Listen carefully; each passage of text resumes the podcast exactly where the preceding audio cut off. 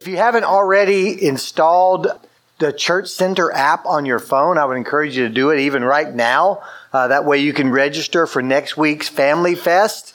Uh, we're going to be gathering in Fritz Park from 5 to 8 next week. Lots of games, lots of fun, lots of food. And we need to know how much food to bring so you can uh, register on the app and tell us how many. If you're bringing friends, that's great. Uh, just register uh, that number on the app so we'll know how much food to bring. Also, you'll be able to register in a couple weeks for a new uh, class we're doing at 9:30 on Sunday morning. It's a class on Christian worlds, worldviews, how to think like a Christian, how to evaluate life and culture today uh, through a Christian worldview. And so uh, you'll be able to uh, register for that with the Church Center app.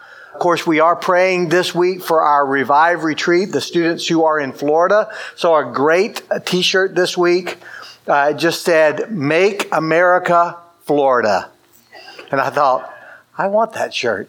I love that shirt. Uh, but uh, of course, Florida is the best. I, that's where I've gone with my own family and with our students for years. And so, great, uh, great time. Uh, I know that for me as a senior in high school, spring break of my senior year, I went to Florida with my brand new youth group as a new Christian, and uh, my life was changed. And so we're praying that for our students.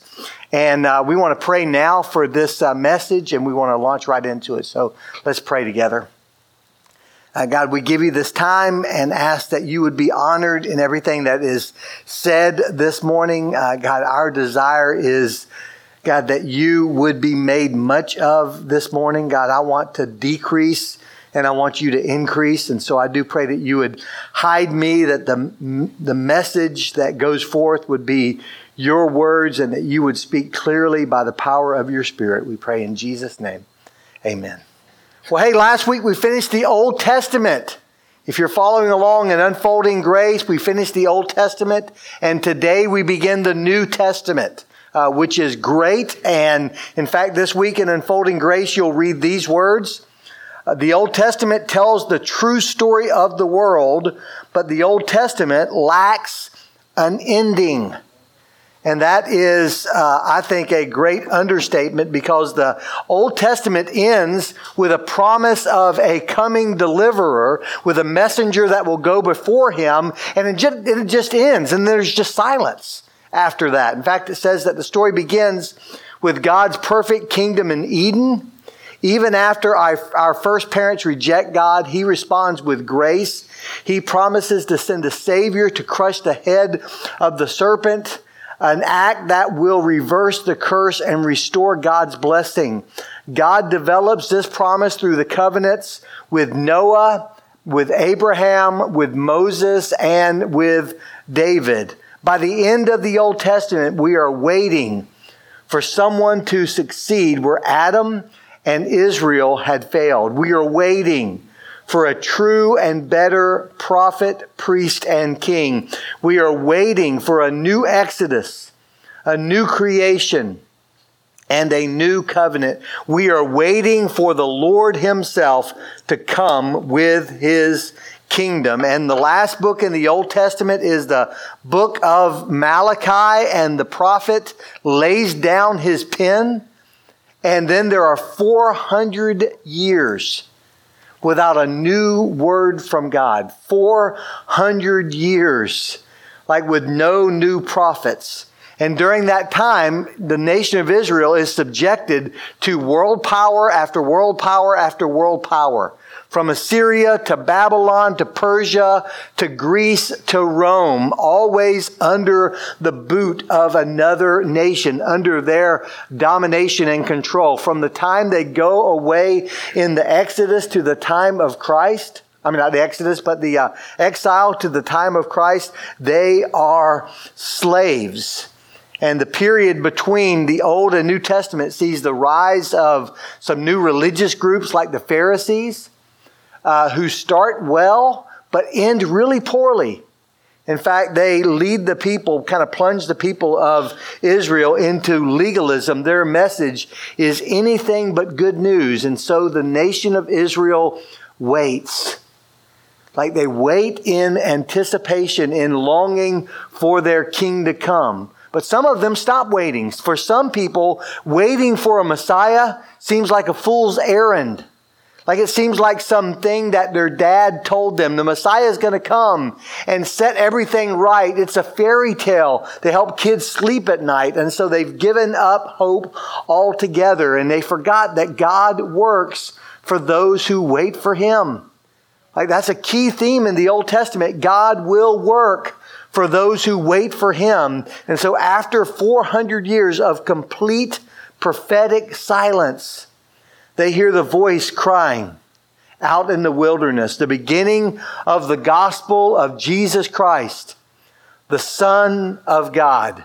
As it is written in Isaiah the prophet, Behold, I send my messenger before your face who will prepare your way, the voice of one crying in the wilderness, prepare the way of the Lord, make his paths straight. John appeared baptizing in the wilderness and proclaiming a baptism of repentance for the forgiveness of sins. And all the country of Judea and all Jerusalem were going out to him and were being baptized by him in the river Jordan, confessing their sins. Now John was clothed in camel's hair and wore a leather belt around his waist, and he ate locusts and wild honey.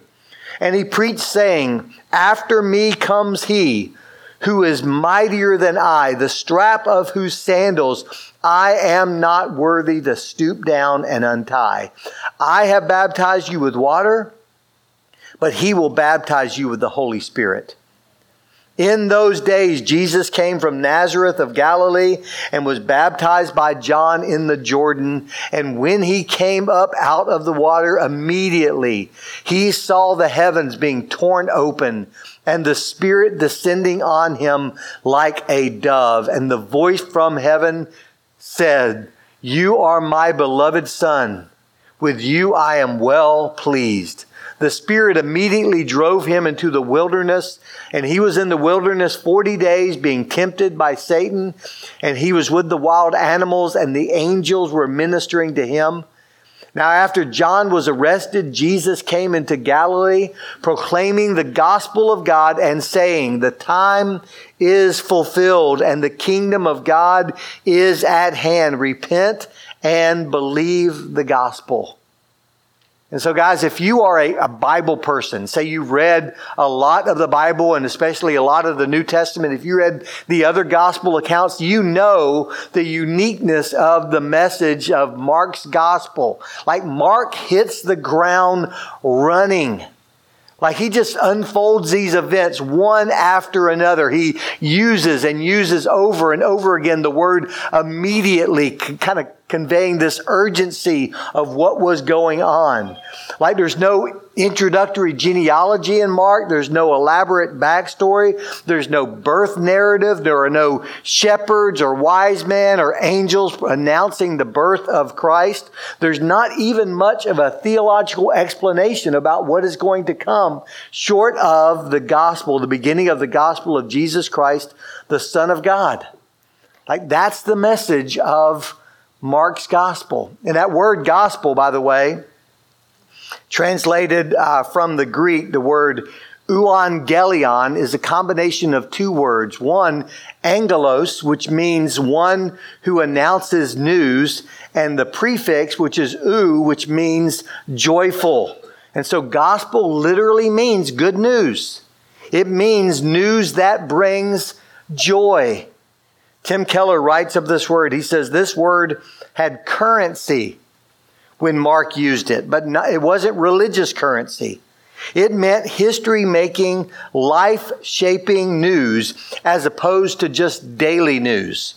For example, there is an ancient Roman inscription from about the same time as Jesus and Mark.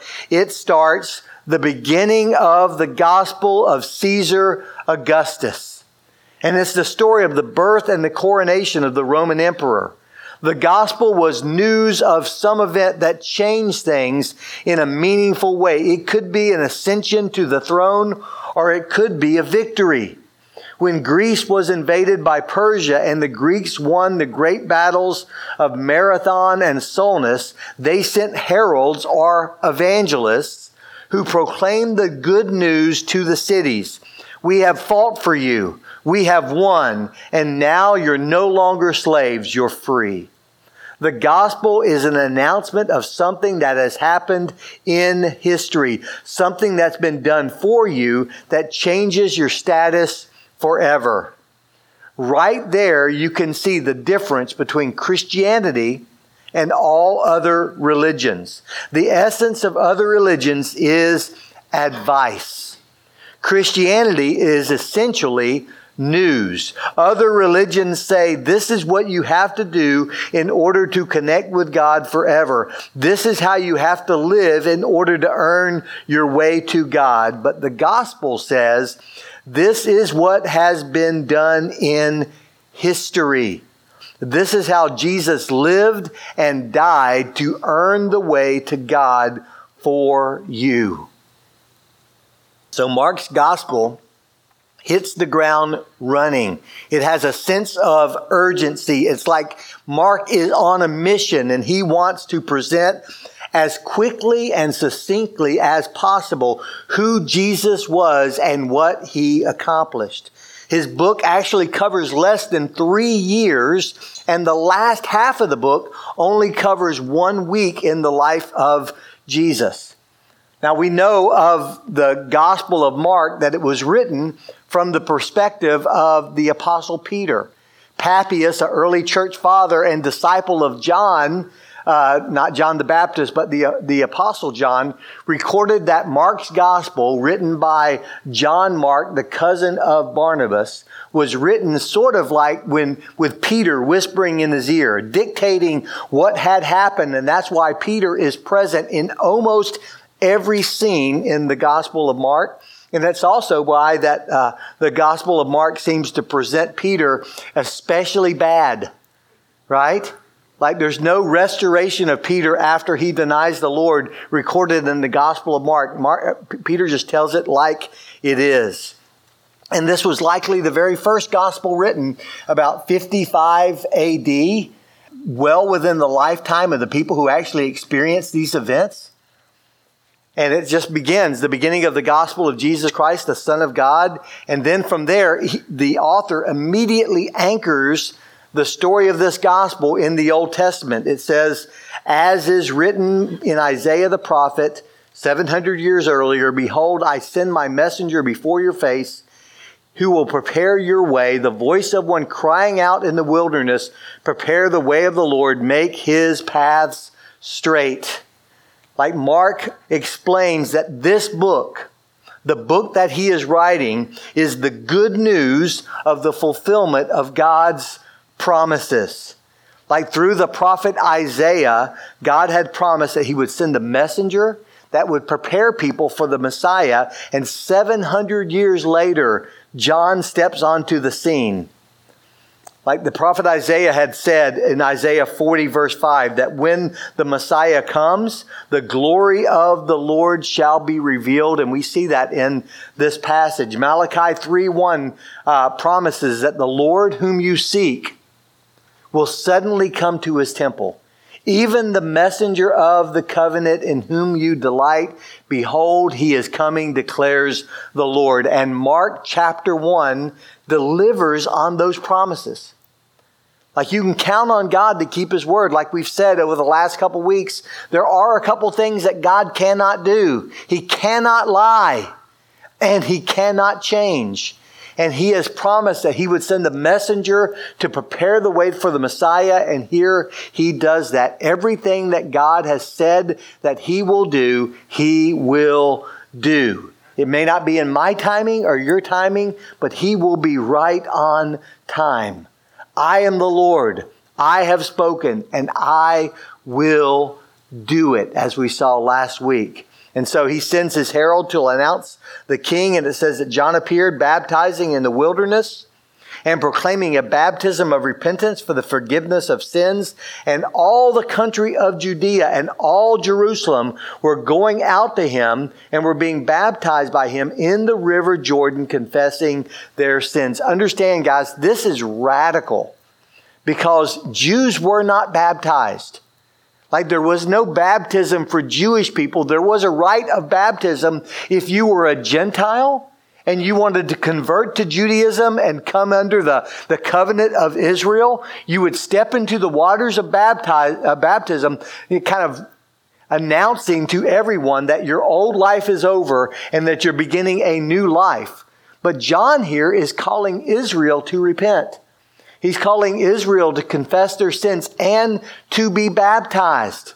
Up to this point, the only baptism for an Israelite was a metaphorical one when they were baptized as they passed through the Red Sea during the Exodus. But John is baptizing these Jewish uh, repenters and confessors. And it says that John was clothed with camel's hair and he wore a leather belt around his waist and he ate locusts and wild honey. Gross.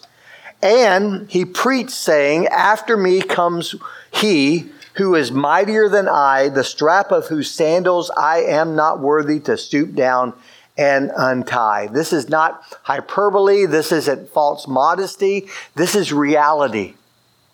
Like John is saying, I know who the Messiah is, and when he comes, like I'm not even worthy to do the job of a servant because if you were a well to do Jew in the first century, you wouldn't take your own shoes off. You would get home, You'd have a servant who would unstrap them and wash their feet, your feet as you entered the house.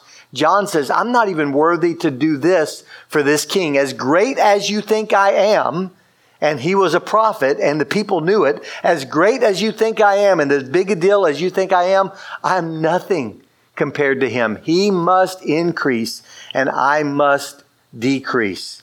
I have baptized you with water, but he, the Messiah will baptize you with the Holy Spirit. I mean, just last week we said, like the, we saw the prophecy in Isaiah 36, that when Messiah comes, he's going to take away our heart of flesh and give us a heart, our heart of stone and give us a heart of flesh. He's going to give us a new heart and a new spirit. He's going to cause us to walk in God's ways. And here it is. Like Jesus is the one who breathes into that valley of dry bones and gives them life. Can these dry bones live? Yes, when Jesus baptizes them in the Holy Spirit, they can. Like this is it. The wait is over. Messiah is here. In those days, Jesus came from Nazareth of Galilee and was baptized by John in the Jordan. And when he came up out of the water, immediately he saw the heavens being torn open. Just a few weeks back, we read in uh, Isaiah uh, chapter 60, he says that, uh, Oh Yahweh, that you would rend the heavens and come down. Oh God, that you would tear open the heavens like a curtain and step onto the scene. And here it is. It happens. I saw the heavens being torn open and the Spirit descending on him like a dove. And a voice came from heaven. You are my beloved Son. With you I am well pleased. All three persons of the Trinity are present at this baptism. Because here's the message of Mark, and here's the message of the gospel Jesus is God for man, and man for God. Jesus is God for man, and man for God. Truly God and truly human. Like Jesus steps onto the scene, God in the flesh, that he put on flesh and blood and he moved into our neighborhood right? Like he is God in the flesh, living out that perfect life. And from God's perspective, as God looks down, he's man for us, or he's man for God. Like he lives the life that we did not live. He practiced the obedience that we did not. He lives for God in a way that Adam could not and did not, that Israel failed to do. He lived a sinless life. He went to the cross and died as our substitute in his human flesh. He was buried and he rose from the dead. Jesus is God for man and man for God. Now, after John was arrested, which by the way is really quick, like John's, uh, Mark's gospel just jumps right into it. Like you have the announcement, you have the baptism, you have the temptation, you have the calling of the disciples, Jesus' first sermon, all within just a few verses. But John is arrested, but it really was quick. I mean, think about it. John lived for one thing. He spent 30 years, 30 years preparing to preach for three months, at the most six months. And so he, he spends 30 years for a ministry that lasts less than a year. His whole life's purpose was to point to Jesus. That's what he was here for. Like his whole life's purpose was to be a herald to announce to the nation of Israel the Messiah is here. He's coming. Prepare your hearts and prepare the way. Like he's saying, listen, I'm just like a big arrow. That's my whole life. That's all I am. I'm just an arrow. I'm just a sign on the side of the road pointing to someone else. And the degree to which that you follow John's example, you too will fulfill your purpose. Like if you follow John's example and realize that you are not here for you, but that you're here for Jesus, that your life is not about you, that it's about Him, that your whole life should be pointing to Christ, you will fulfill your purpose as well. Now, after John was arrested, Jesus came into Galilee proclaiming the gospel of God. What is the gospel? Now, we know from Paul's writing and from the rest of the gospel message that Paul said in 1 Corinthians chapter 15 that uh, I gave to you what was of first importance, this gospel, that Jesus died on the cross like a, for our sins according to the scriptures, that he was buried and that three days later he rose again from the dead according to the scriptures. But guys, none of that's happened yet. And so Jesus comes in proclaiming the gospel of God. And so, what would these people have understood the gospel to be? Well, they would have, they would have thought it's what Isaiah and Jeremiah and Ezekiel and Malachi and Moses and Joseph and Abraham and Adam had all been promised. Like that's, that's what they would think. It's the good news that God has kept his word. I am the Lord. I have spoken and I will do it. Jesus came into Galilee proclaiming the gospel of God and saying, The time is fulfilled and the kingdom of God is at hand. Repent and believe the gospel. What does that mean? What does it mean that the time is fulfilled? Well, just thinking a couple weeks ago, I told the story, the illustration of the two brothers who are promised a trip to Disney World at spring break. And then March rolls around and they actually go to Disney World. When Jesus says that the time is fulfilled, it's like the dad saying, load up. Like get in the station wagon. Like get in the van. It's time for us to go to Florida. The time, the time of God's promise is here. Like we should be astonished by this, but we're so familiar with it that we're, and yet we're removed from this event. Like we just don't get the, like the drama of this moment. Like for 700 years, they've been slaves. For 400 years, God has been silent. And now the Messiah says, Hey, it's time. Not next week, not next month. This isn't an additional promise. This isn't an addendum to earlier promises. The time is fulfilled. All the waiting, all the watching, even all the doubting is over. In the fullness of time, God sent forth His Son, born of a woman, born under the law, to redeem those who were under the law. The, the, the Lord whom you seek has come to his temple this messenger of the covenant in whom you delight, he is here. The time is fulfilled and the kingdom of God is at hand. Literally, the kingdom of God is at hand means the kingdom of God is about to spring forth, not next week, now, this moment. As you hear this message, Like the word kingdom, by the way, doesn't even appear except for maybe a handful of times in the Old Testament. And yet, when Jesus gets up and says that the kingdom of God is at hand, nobody raises their hand and say and says, like, what do you mean? Like, what are you talking about? What is this kingdom? They all knew. They knew it was the dynasty that was promised to King David. When David said that he was going to build a temple for God, God said to him, Are you going to really build me a house? Seriously? You? No, buddy, That's not going to happen. Instead, I'm going to build you a house. I'm going to build you a dynasty. You will have a descendant sitting on the throne of Israel for all eternity. This is the fulfillment of that promise. This is the fulfillment of that promise made by the patriarch that the scepter will not depart from Judah until everything is accomplished, and here it is.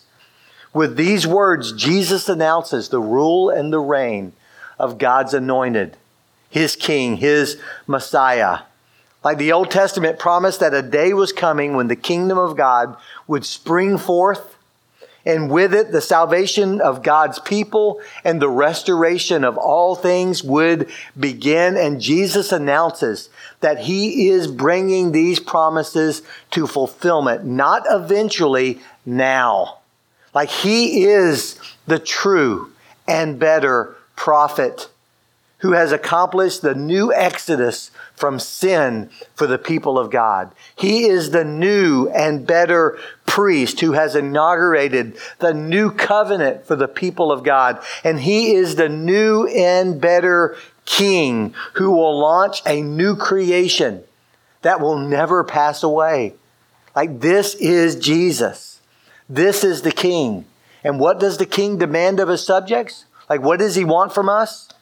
Well, he wants us to repent. Repent and believe the gospel. He says, repent. Like the word repent literally means simply to change. It means a change of mind, a change of heart that leads to a change of action. It, it means to reverse course or turn away from something. And throughout the Bible, it's used this way. Like when someone repents, it's they turn away from the kind of things that will destroy them. They turn away from the things that God hates and they turn to the things that God loves. And the word repentance here is really incredibly good news. It means that God's not done with you yet. It means you can change. It means that you can start fresh, that God will take away your heart of stone and give you a heart of flesh. Jesus and John both preached repentance. John preached it this way. He said, Listen, it's time to repent, Israel. Like it's time to turn away from yourself and sin and turn toward God. Like your heart and your affection should be turned back to Him. And when you do, you will be able to recognize what God is about to do. Like God is about to do something absolutely stunning and magnificent. God is about to do something brand new, but unless you repent and get your heart ready, you might just miss it. Like Jesus is saying, God is about to do something new, and only people who, the only people who are going to get in on it are those who are looking for it. And so you need to repent, you need to prepare yourself, or you might miss it all together repent. Like what, what blows my mind is there were people in Capernaum who heard this message and didn't repent. There were people who were in Jerusalem during the Passion Week who saw Jesus crucified and walked away with hardened hearts. Like it blows my mind that every time Jesus spoke about grace and forgiveness and God loving sinners, there were a group of people, Pharisees, who got, got more and more intent on having him put to death. Like that just blows my mind. And so John and Jesus are both saying, prepare your hearts in such a way that when God shows up and brings in his kingdom, you're ready to see it. You're ready to hear it. You're ready to understand what God is doing. you know, like I, I think of the guy Eli in the Old Testament. He was a high priest during the time of the judges, and he was the worst, right? He had the sons who were just so wicked and they were sleeping with people in the outer temple and like eating the best of all the sacrifices. Well, there is a scene in 1 Samuel chapter 1 where Eli is at the tabernacle serving God, and this woman comes up and begins to weep and pray. Like she's grieving over the fact, her name is Hannah, she's grieving over the fact that she is childless. And so she's crying out to God. And this so called man of God sees her and actually thinks she must be drunk. Like, who would act like that? Who would, def- who would kind of dishonor herself that way? She's on her knees and she's blubbering. She must be drunk. Like, he could not recognize what prayer looked like. As the high priest, I mean, later on, when Samuel is given back to the tabernacle for the service of God, God speaks to Samuel as a child twice, and he comes to Eli, and Eli says, Go back to bed. You're just dreaming. Like God is speaking and he doesn't recognize the voice of God. He just thinks it's a bad dream by a child. Guys, we need to prepare our hearts to hear the voice of God. We need to be ready for the kingdom is at hand. We need to repent and we need to believe the gospel. And let me just say this the only thing we have going for us, church, is the gospel. The only thing unique about Christianity is the gospel. Like we can do like humanitarian aid, we can do clean water projects, we can feed the hungry and clothe the naked, we can give drink to those who are thirsty. All of those are good things that we should do. However, if we don't go out with the gospel, we've missed the main thing. Like we need to stay in our lane. We need to be gospel people, unashamed that the message we bring to people, we're not selling anything because Jesus has already paid for it. Like we need to be bringing the gospel. We need to be telling people that He has fought for you and He has won. And you're no longer slaves, Amen. but you're free. Amen. Church, do you know that? Like He has won a victory for you. The good news, guys, this truly life changing news. Like your lives have been changed if you're a Christian because of that message. The world has been changed. The air you breathe in this life is the air that had been changed by the message of the gospel. You live in a country and you enjoy its freedoms that were purchased by the gospel. Like we have a Christian worldview that shaped our country and shaped all of Western like thought. And it came because of a servant king who died for sinners and rose again from the dead. It is world changing and it is eternity changing in a billion years. God won't be tired of you. He will delight in you like a father delights in his only son. Like that is the message of the gospel. It's so astonishing that in the parallel passage in Matthew's gospel, written by that former tax collector, he explains it this way. He says in Matthew 4, now, when he, Jesus, heard that John had been arrested, the same thing's going on here, he withdrew to Galilee and leaving Nazareth, he went and lived in Capernaum by the sea in the territory of Zebulun and Naphtali, so that what was spoken by the prophet Isaiah might be fulfilled the land of Zebulun and the land of Naphtali, the way by the sea beyond the Jordan, Galilee of the Gentiles. The people dwelling in darkness have seen a great light, and for those dwelling in the region and shadow of death, on them a light has dawned. From this time, Jesus began to preach, saying, Repent, for the kingdom of heaven is at hand. Like Matthew says, people who were paralyzed by darkness People who lived within the very shadow of death, that Jesus shows up and he simply opens his mouth and speaks. And when he speaks, he reverses the curse.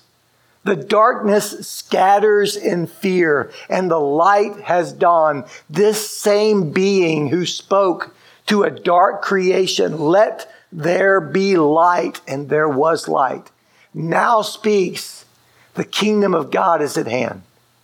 Repent and believe the gospel. He opens his mouth, and the lights come on. And the very next words in Mark's gospel say this Mark chapter 1, verse 16. It says, Passing along the Sea of Galilee, he saw Simon and Andrew, the brother of Simon, casting a net into the sea, for they were fishermen. And Jesus said to them, Follow me, and I will make you to become fishers of men. And immediately they left their nets and they followed him. Like literally followed him. Not as a metaphor, not following him in their heart, like you're, I, am gonna follow you. Click. I'm following you. no, he, he literally left everything to follow him because, guys, the gospel is not choosing to follow advice. The gospel is all about following a king. Like John pointed to Jesus, all of the Old Testament points to Jesus. Does your life point to Jesus? like the entire Old Testament, what we've been reading for 28 weeks, like Jesus took it and condensed it and said this to the Pharisees You search the scriptures because in them you think you will find life. They bear witness of me. How did you miss me? He told those two disciples on the path to Emmaus after the resurrection Oh, how slow to learn you are. How did you complete, how did you miss it?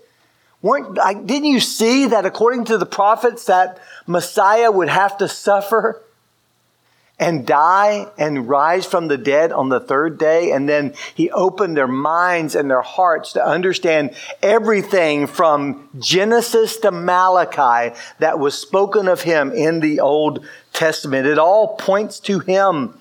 Do you point to him?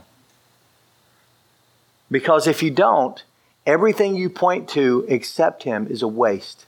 It's meaningless. It's foolishness. You were made to point to another. You were made to follow a king, a king. You were made to decrease so that he might increase. I, I don't know about you. I, I, I like being liked. I, I like it. I mean, I hope you do too. I like being known. I like it when I go somewhere and people know me by name. I like it when my kids go somewhere and they say, Hey, are you Bobby Pruitt's dad? I like that. John's perspective was this Oh, let them forget my name. But remember his.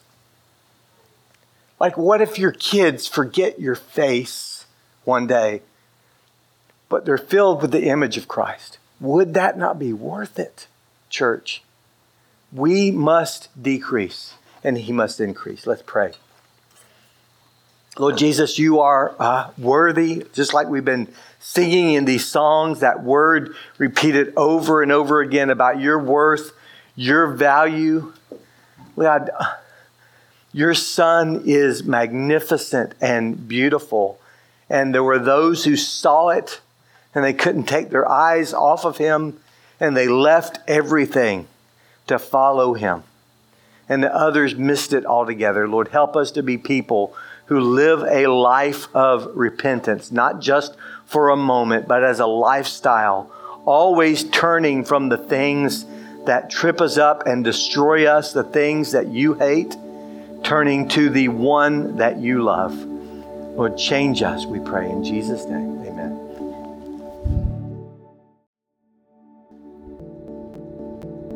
So, we're in the home stretch in this uh, series, Unfolding Grace, as we uh, go through uh, the remainder of the New Testament. When we uh, planned to do this series, it was my hope that uh, we would be able to meet the God of the Bible, the one who is the author of the story and the, the, the chief hero in our uh, story, that we would be able to hear him uh, more clearly and understand him uh, in a deeper way. It's kind of like uh, when my kids were young and uh, I would call them when they were upstairs uh, playing a video game or watching SpongeBob. I would say, It's time for dinner, and nobody would come.